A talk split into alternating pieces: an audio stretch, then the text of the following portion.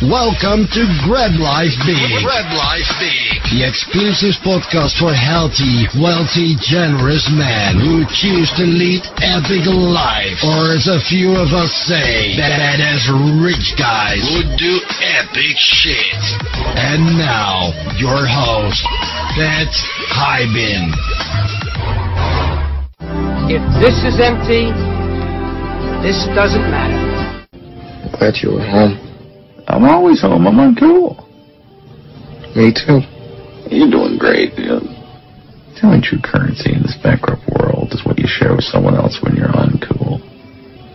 So my advice to you, and I know you think these guys are your friends, If you want to be a true friend to them, be honest and unmerciful.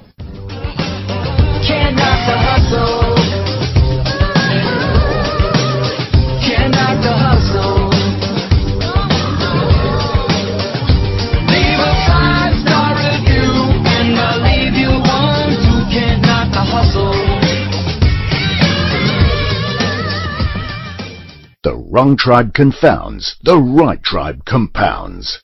Get your free copy of the runaway bestseller Tribe of Millionaires, a $20 value at tribeofmillionaires.com free. Just pay the shipping. That's tribeofmillionaires.com. All right, go bros. I got Dr. Jeremy Mathis on the line. Jeremy, welcome to the Go Bro Room. Thank you. Good to talk with you, Hey, Pat. Hey, Jeremy, why don't you um, kind of give everybody a little rundown on yourself, like five minutes. Day you were born to today. Sure. So um, I was born in Denver, Colorado. Moved away from there when I was two. Moved to Pittsburgh, Pennsylvania. Lived there from uh, two years old to 12 years old. Um, then moved to Columbus, Ohio, which is where I live now. I moved around a lot for schooling and education to Indiana, back to Ohio, um, Pennsylvania, Eastern Pennsylvania, and then back to Ohio, which is where I've been for probably about the past 14 years. I essentially moved 14 different times in I think about 12 years. Uh, and I tell people that I graduated from the 26th grade, where when I was in training, I was working about 100, 100 hour work weeks and paid less than minimum wage while going into more debt as time went on. So my mom was a teacher growing up, my dad was a preacher. So I was uh, kind of raised in a pretty strict house, and uh, but I was the typical what I'll call the, the pastor's kid, where I was the partier and the guy that went out and hung out and, and played probably a little bit too much more than uh, my dad would have appreciated. But I played soccer and tennis in high school, uh, and then played also both of them in college for my first year. Uh, I realized that my grades were suffering, and if I wanted to get into med school, I needed to bring my grades up. So my second year, I stopped sports, focused on my grades, got those back up. My third year, I played soccer again, and then my fourth year, I was interviewing for med school, so I didn't commit to playing soccer. Just I didn't want to, you know, have to miss soccer games because of interviews, and med school was kind of my priority at that point. So I played soccer up until about eight years ago. I stopped because I did surgery on five guys on my team in one season. Uh, so I figured I either learn from their pain or I learn from my own pain. So I figured I'd learn from their pain. so married to my wife Mandy for 15 years. We just celebrated our 15 year anniversary this summer uh, with a trip up to Banff, Canada, which is beautiful. Um, we met at church camp when we were 12 years old. I was living in Pittsburgh. She was living in Columbus. We ended up growing in growing up in the same church, but didn't date until I was actually in med school. So it was a while. Uh, I've got a 14 year old son, Noah, who plays soccer and baseball, and I've coached his soccer teams for probably five to six years. I've got a 12 year old daughter named Natalie, and she's a pretty competitive gymnast, and she also plays softball, and I've coached her softball teams for the past three years. And um, during those, you know, coaching times, I try to not only coach the kids in their, you know, the sport, but also try to include some life lessons, and that way I can kind of create the environment that I want them to grow up in. So, I try to be pretty intentional about that. That's good, buddy. Well, listen, listen I got a ton of questions here. I mean, this is uh, we we, we can go many different directions in this. Uh, so, um, I one one curious question. Let's go deep on this uh, since I got you. So, right, you operated on five guys on your on your college team playing soccer. It was actually I mean, yeah, it was actually the rec teams that I was playing in after college. The rec teams. Okay, that makes more sense. Okay, Yep. so the rec teams you're playing after college. I mean, does that skew your your opinion at all of the way Americans are kind of obsessive with having their kids in recreational sports? Well, I think what skews my opinion of that is not necessarily the recreational sports because I think that's pretty necessary and it helps you know teach you a lot of life lessons, you know, team bonding, leadership, you know, all those kinds of things. You know, how to make a mistake, how to apologize to somebody, and all that kind of thing. Accountability.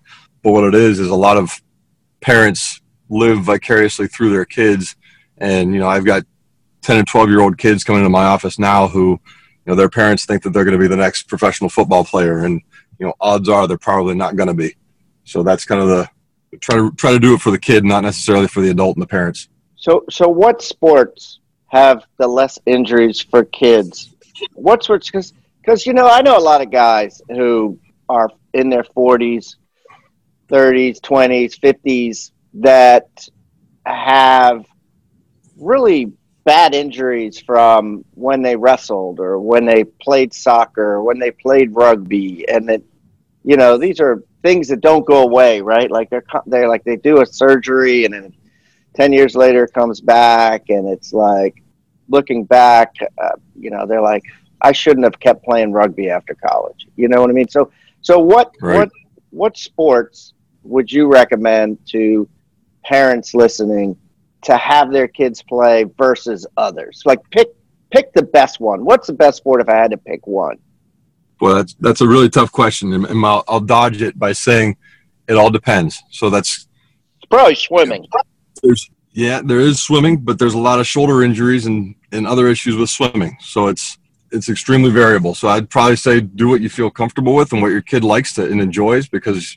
you don't want to force them because otherwise they're going to resent it and not want to do it. And my goal of you know of having my kids in athletics is to get them to have fitness and you know some of the team bonding stuff that I mentioned earlier and not necessarily worry about the injuries but do as much as you can training and to prevent the injuries. hmm yeah. So all right. So So let's focus- jump into your your some of your, your one sheet questions. So uh, what's your uh, horizontal income? My horizontal is probably about 200,000 and I get that from uh, 13 single family houses. So I think I'm in about nine syndications with multifamily properties and I'm in a lot of um, oil and gas drilling and exploration. Oh, that's interesting. So tell me about the oil and gas drilling. Like, uh, how'd you get into that, and what are you what are you in exactly? If anybody listening wants to look into it. Yeah, so I'm gonna. there's a group called Reef Oil and Gas Company um, or corporation, and they they're kind of in the Rich Dad Poor Dad Robert Kiyosaki network, and I found them through Rich Dad Poor Dad. I kind of just said if he built the network and he trusts these people, I'm going to give them a call, and so I've been investing with them for probably about the past five years. Um, there've been some that go well, there's some that don't, but for me, it, a lot of it is tax benefits. Where if they're drilling, excuse me, if they're exploring, there's some tax write-off benefits that in my tax bracket is very helpful. So I get the tax write-off right up front, and then any cash flow that comes in is is a bonus. Interesting. All right, and and what about your monthly bills? Like your family, what do you spend uh, every month? Monthly bills probably around forty-five, excuse me, forty thousand dollars a year or a month. So about five hundred k a year, and a lot of that is travel and experiences, and not necessarily just things. So, for example, this year we've gone probably taken ten different trips to various places in and out of the country, and you know I'd rather spend my money on that than than uh, things. So you're about a forty-eight percenter then. Yeah, about that. Okay. All right. Good. And uh, what would you say your horizontal to net worth ratio is? Like, if I took your net worth, uh, if I took your this two fifty a year, two forty a year divided by your net worth, what's that? What's that number? My net worth is about four point five million, so that's about It's about a half. It's sure. about half a percent. Five percent. Five percent. No, a half a percent. half percent. So that's interesting, right? And, and Yeah. a lot, I think a lot of people don't really think about that, you know. And, and I think probably what happens is, and this this kind of happens to me too, is we start getting equity in these properties, and then you know we don't redeploy it. I mean, did it, do you have a lot of equities in your thirteen single family homes? Not a lot. I've got those leveraged pretty well. I guess Hmm. the equity that So I why do you have is in my is? yeah. I think the equity I have is in my my orthopedic practice, a Mhm. couple different surgery centers, and that kind of thing. But that's still active income for me. I've got to be there making the making the or doing the work in order to make the money. Yeah. Okay. Well, that was that was my second guess. Yep. All right. That's why I love that number because it's uh, very interesting. All right. So, what is your life happiness index, Jeremy? I actually haven't done that one, so that's something I probably should be doing. All right. So, you know, basically, the life happiness index is, uh, you know, has you rate different things. Like uh, some of the big ones are your relationship with your wife, your relationship with your kids, your relationship with your siblings, your your horizontal income, uh, your fitness, uh, many different things. From those things that I, your free time, let's say, your travel, from those kind of things that I mentioned, which which one would you say needs the most work that you want to work on this year? Probably the relationships, both within my family and without and outside my family. I noticed that a lot of uh, the relationships that I've had in the past have been fairly shallow and superficial discussions, and you know, most people are kind of still in the rat race and the grind.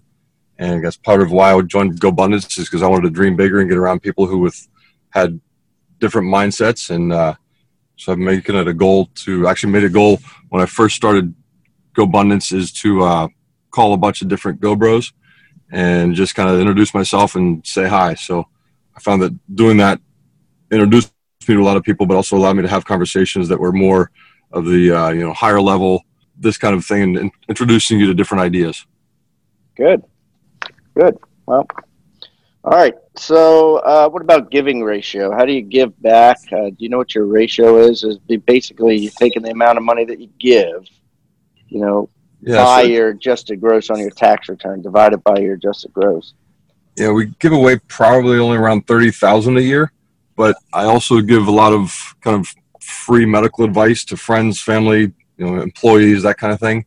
We also give some time to different local charities. We, for example, we started a uh, kind of an experience grant with one of our local charities. It's kind of like a um, a Make a Wish, where we've sent cancer patients and their families different locations where they want to go and kind of experience some dreams. And so we don't necessarily always do it in financially, but we do it in some time as well and ideas. Yeah, love that. Love that. So, uh, what specifically are you not investing in? Whether it's not investing in now or never have invested in, give me a like a kryptonite investment that you wouldn't touch. Probably startups at this point. I've uh, I invested in a lot of startups earlier, and I haven't really seen any return from any of them. So more of the Mm. speculative types of things. So, what happened? Like these are just people that you know, or or the, you know, how can we learn from this? yeah, people that I've known that were trying to start a business or businesses that have already started, but they're kind of just raising money to continue the business and not necessarily looking to have an exit. So I guess what I learned out of it is, you know, make sure there's a planned exit in a defined amount of time, unless so that you're not just saying, okay, I'm going to continue to cr- contribute money, and you're going to conti- continue to raise money, but it's just for the management and the operation of the business. It's like, okay, get the money back. Yeah, isn't that funny? It's like they the, uh, some of these deals, or a lot of these deals, they just it's like they just keep raising, right? And it's like, gosh, you know, there's some deals I did four or five years ago, and it's like, hey, we got a special sidecar going on here, and we're raising another five million dollars. I'm like, what the? Like at some point, when Yeah. you guys gonna be like self sufficient, or uh, it just it's never ending with a lot of them. I think you're right. The wrong tribe confounds, the right tribe compounds. Get your free copy of the runaway bestseller Tribe of Millionaires, a $20 value at tribeofmillionaires.com free. Just pay the shipping. That's tribeofmillionaires.com. All right. So, what what is it that uh, makes Jeremy uh, so driven? Do you think? When I was young, I had the story of my grandfather who grew up in kind of the backsticks of Arkansas, and he was one of seven kids. And there was like a, literally a one-room schoolhouse, and they were very poor. He actually left Arkansas, I think when he was 17 or 8, maybe 16, and moved to Ohio and started his own moving um, storage company. So he left there. He left Arkansas to create space and makes space for his siblings so that they could eat. So I think that story has probably stuck with me and uh, given me the drive to say, okay, I want to, you know, he improved his family life. My dad continued that, and I want to continue to improve my family life for my future generations. Yeah, that's an awesome visual, right? He left Yeah. his house. Think about all these damn kids nowadays that don't leave their house, or that like, you know what I mean? Like, Or all the 30 year olds that still live in the basement. right? He left his house so that his siblings could have more food. Now that's yeah, altruistic. I love that. I love that story. All right, so what's Jer- What would you say Jeremy's superpower is? Like, what's uh, what makes Probably, what makes um, you great? Yeah. probably the time that I've created and the space I've created with my family to be able to do a lot of adventures and um, play. Um, so, for example, we've you know, five, maybe seven years ago, we started talking about um, you know what do we want to do with the kids and where do we want to go. And I read a, uh, a couple of blogs by Tim Urban called "Wait But Why," and that talks about you know. 93% of the time that you spend with your kids is in the first 18 years before they leave Mm. and so we you know have been to places like london and paris we took a trip to germany we took a trip to italy we did another trip just this past winter our our thanksgiving meal this year was a um, our thanksgiving experience this year was a uh, guided bike tour with a um, picnic in the gardens of versailles so we Mm. kind of said let's go play and let's get the kids out and let them experience the world and and learn more than what just traditional education is ever going to teach them You really got to, right? Because at the end of the day, you know, we're going back to sports. Once they get busy with sports and traveling around with that, and they, they hate to miss a game and they hate, and my kids used to hate to miss a, a day of school just because, you Yeah. know, they feel like they would fall backwards from an A to a D if they missed one lousy day. And then, you know, and then you got jobs, you know, if they get a job when they're 16, so yeah, I'm with you. I'm with you. We've always Yeah. we always did that. We always were conscious of the older that they got, the the more they're going to have independent lives, and uh, and it's so true. And we still try to. My kids are 23 and 25. My my youngest is graduating grad school, and we're we're we're getting we're going to go to African safari, and um, but it's it, it's at this age, it's like uh, you know we're pushing for things. Like when Kaylee graduates, she's gonna have a two week window. We need to we need to make sure if we do one thing this year, it's uh, we do a family trip in that two week window that she graduates. You know, so you really got to grab it while you can. I love that philosophy. Let's. Yeah, Uh, my let's- son plays. My son plays baseball, and if he plays baseball, his spring breaks are gone. So, just to your point, we decided a couple years ago is okay. Spring break, we're going to just take him out of school and go do something because you know he's not going to have those for his high school career.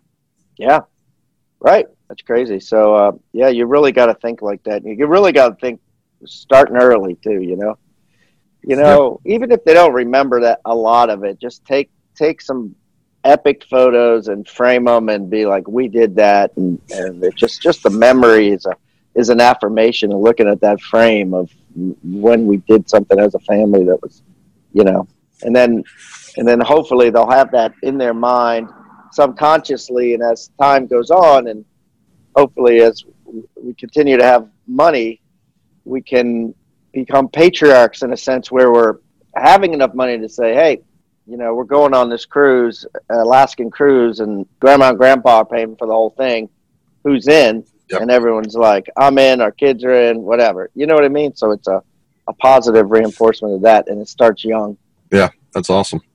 so jeremy how much do you weigh I weigh about 185. okay what's your body fat It's probably around 12%. I haven't had it tested lately, but I hover right around there. Hmm. So how do you stay? I mean, what do you do? What's your exercise routine? I work out probably three to five days a week, depending on what I have coming up. So, for example, I know I'm going to Aspen at the end of the month, so I've been ramping it up to five and six days a week. But I do a lot of beach body videos at home. I have a home gym, so I do a lot there. And then whenever it is, whenever I do have the sunny days in Columbus, Ohio, I try to get out and run a little bit. But I'd rather be working out than running. And then what about what about food? What's your relationship with food? How do you eat? What's your diet like? Yeah, I try to just eat kind of a well-rounded diet, but I watch my portions. I do some intermittent fasting, probably three to four days a week. Drink a lot of water. Try to drink about a gallon of water a day, and um, try to eat a salad, probably four or five, pretty big salads, four to five days a week as well. Okay, so how how do you do that, right? How do you drink a gallon of water a day? When I'm in the office, I just have a, a bottle of water, and every time I come out from a patient, I pretty much take a sip of water. So it's pretty much all day, just kind of dripping in. Uh, when I'm in the operating room, it's a little different because I intentionally dehydrate. So I'll drink something quick in the morning. I'll, you know, every morning I actually have a, uh, I hyperhydrate, but then during my OR day, I probably don't drink much till two or three o'clock in the afternoon. Right, because you don't want to have to leave to pee. Right. Yeah. That's bad form. You're like, oh, everybody hold. Yep. Uh, all right, that's great. And uh, let's talk about how old are you, first of all, Jeremy? I'm 45. We'll be 46 at the end of the month. All right. So let's go back 46 years, right, of uh, being a human being on planet Earth, right? And uh, if we had to look back at just like a country music star or rock star has a greatest hits album and they have their greatest hits, you know, if Jeremy had a greatest hits album of life experiences, or not even life experience, but poignant moments, right? Like moments that flash through your eyes. If you were on the operating table and you thought you were going to die, and you had five moments pass through your eyes of the last 46 years, what would those five moments be? Yeah, and outside, obviously, the, the obvious ones of marriage and kids, I guess the first one would be finally graduating from all of my medical school training and becoming the, the doc that I wanted to always be. That's probably the Mm. first one. The second one is coaching my daughters and so- my daughter's softball team, my son's soccer team, and creating that environment uh, with their life lessons. Next one would be probably mission trips. So I took three different trips to Honduras uh, for medical missions, and then um, one of them to Jamaica, where we helped build a second story of a church. The next one would be uh, traveling to a lot of the places that where we've been, just with family. And then the other one, uh, I did a five week tour over in Europe um, with a friend of mine uh, in between my first and second years of med school. So just kind of getting to know him and and um, exploring just on our own terms and time. Didn't have to have a schedule, so that was awesome. And we were over there. We actually we were sitting in the Hofbrauhaus in Munich, Germany, and a friend of mine from high school walked in, and he was stationed over there in the military. So just kind of realizing how small of a world it is, even when you're you know half the way across the world doing something else, you see a friend. Isn't that something? And you could have chosen any Hofbrauhaus probably, or any, you know what I mean? You could have went anywhere. And Yep. You would have just missed them. Yeah, for sure. That's so weird. Tell me about Honduras. What what were you doing over there? Uh, it was a medical mission trip, and it was probably 91, 92, 93, so it's been a while ago. And we went down and we had a camp, a major camp kind of in one town, and that's where the bunks and the, you know, it's a pretty much a third world country where we were.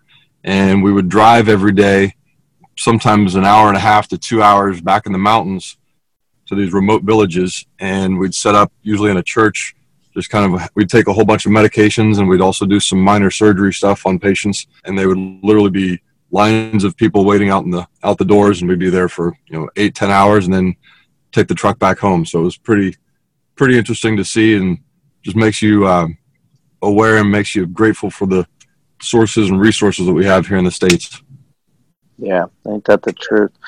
All right, so now let's let's uh, dive into the future. Uh, so uh, you're a healthy guy, right? You're going to live to 110, I predict. So give me the next. You know, give give me uh, give me what you got coming all the way up to 110. What do you what do you think that uh, your future five greatest hits are going to be?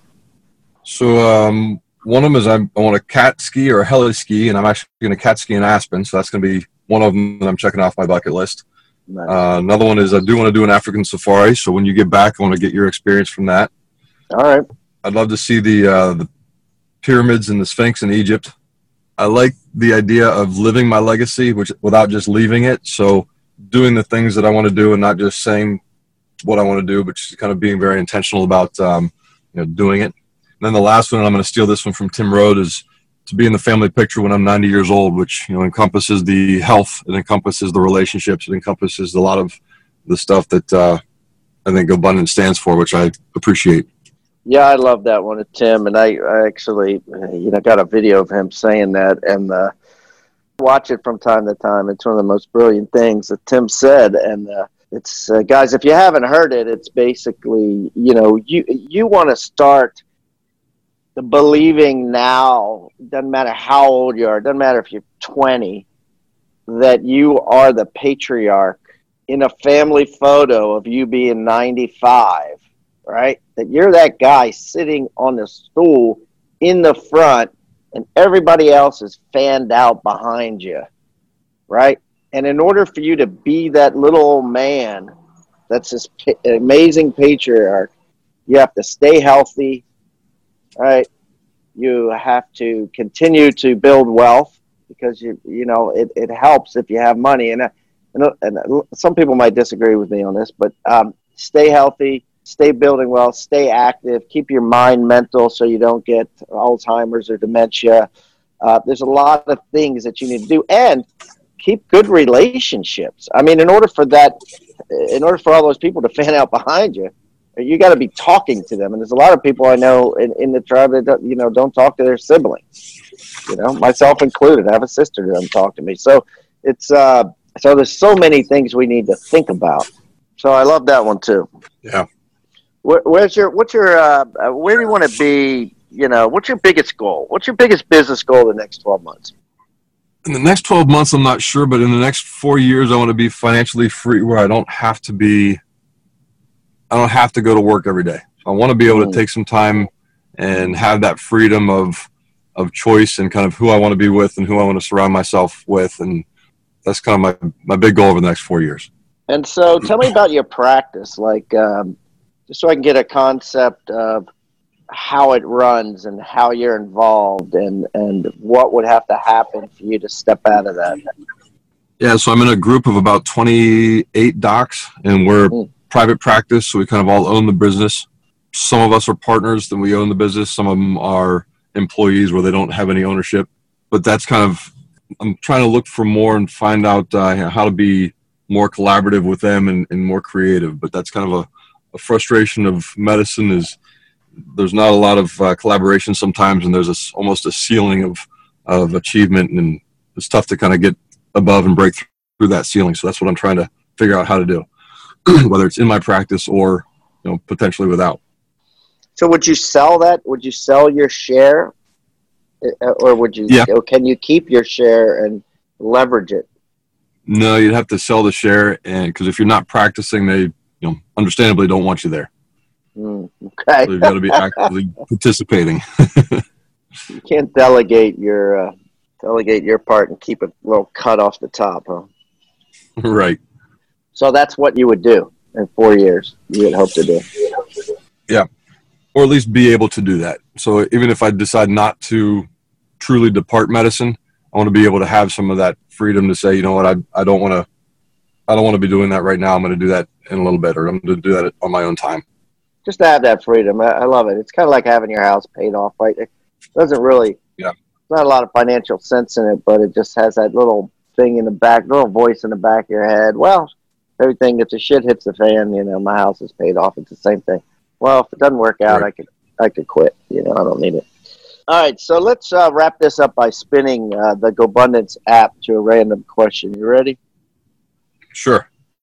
All right, Dr. Jeremy, what is the largest gathering of human beings you have ever attended?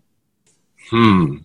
It would probably be a medical conference where there were, I think, over 20,000 people and all, all physicians and kind of physicians' assistants together talking about medicine. 20,000? I think so, yeah. Jeez. That's a lot of people. Where was that? Las Vegas? It was. Yep. Yeah, there's only so many people. Only so many places, United States, you can do that, you know. Um, Yeah. I I think Orlando, Vegas, very few. Interesting. Yeah. All right, good stuff. Well, Jeremy, it was great getting to know you. I appreciate you coming on and uh, uh, sharing everything today. And I will be in Aspen, so we will get together and uh, break some bread. Awesome. Looking forward to it, Pat. I appreciate it. In life, to be honest, I failed as much as I've succeeded. But I love my wife. I love my life. And I wish you my kind of success.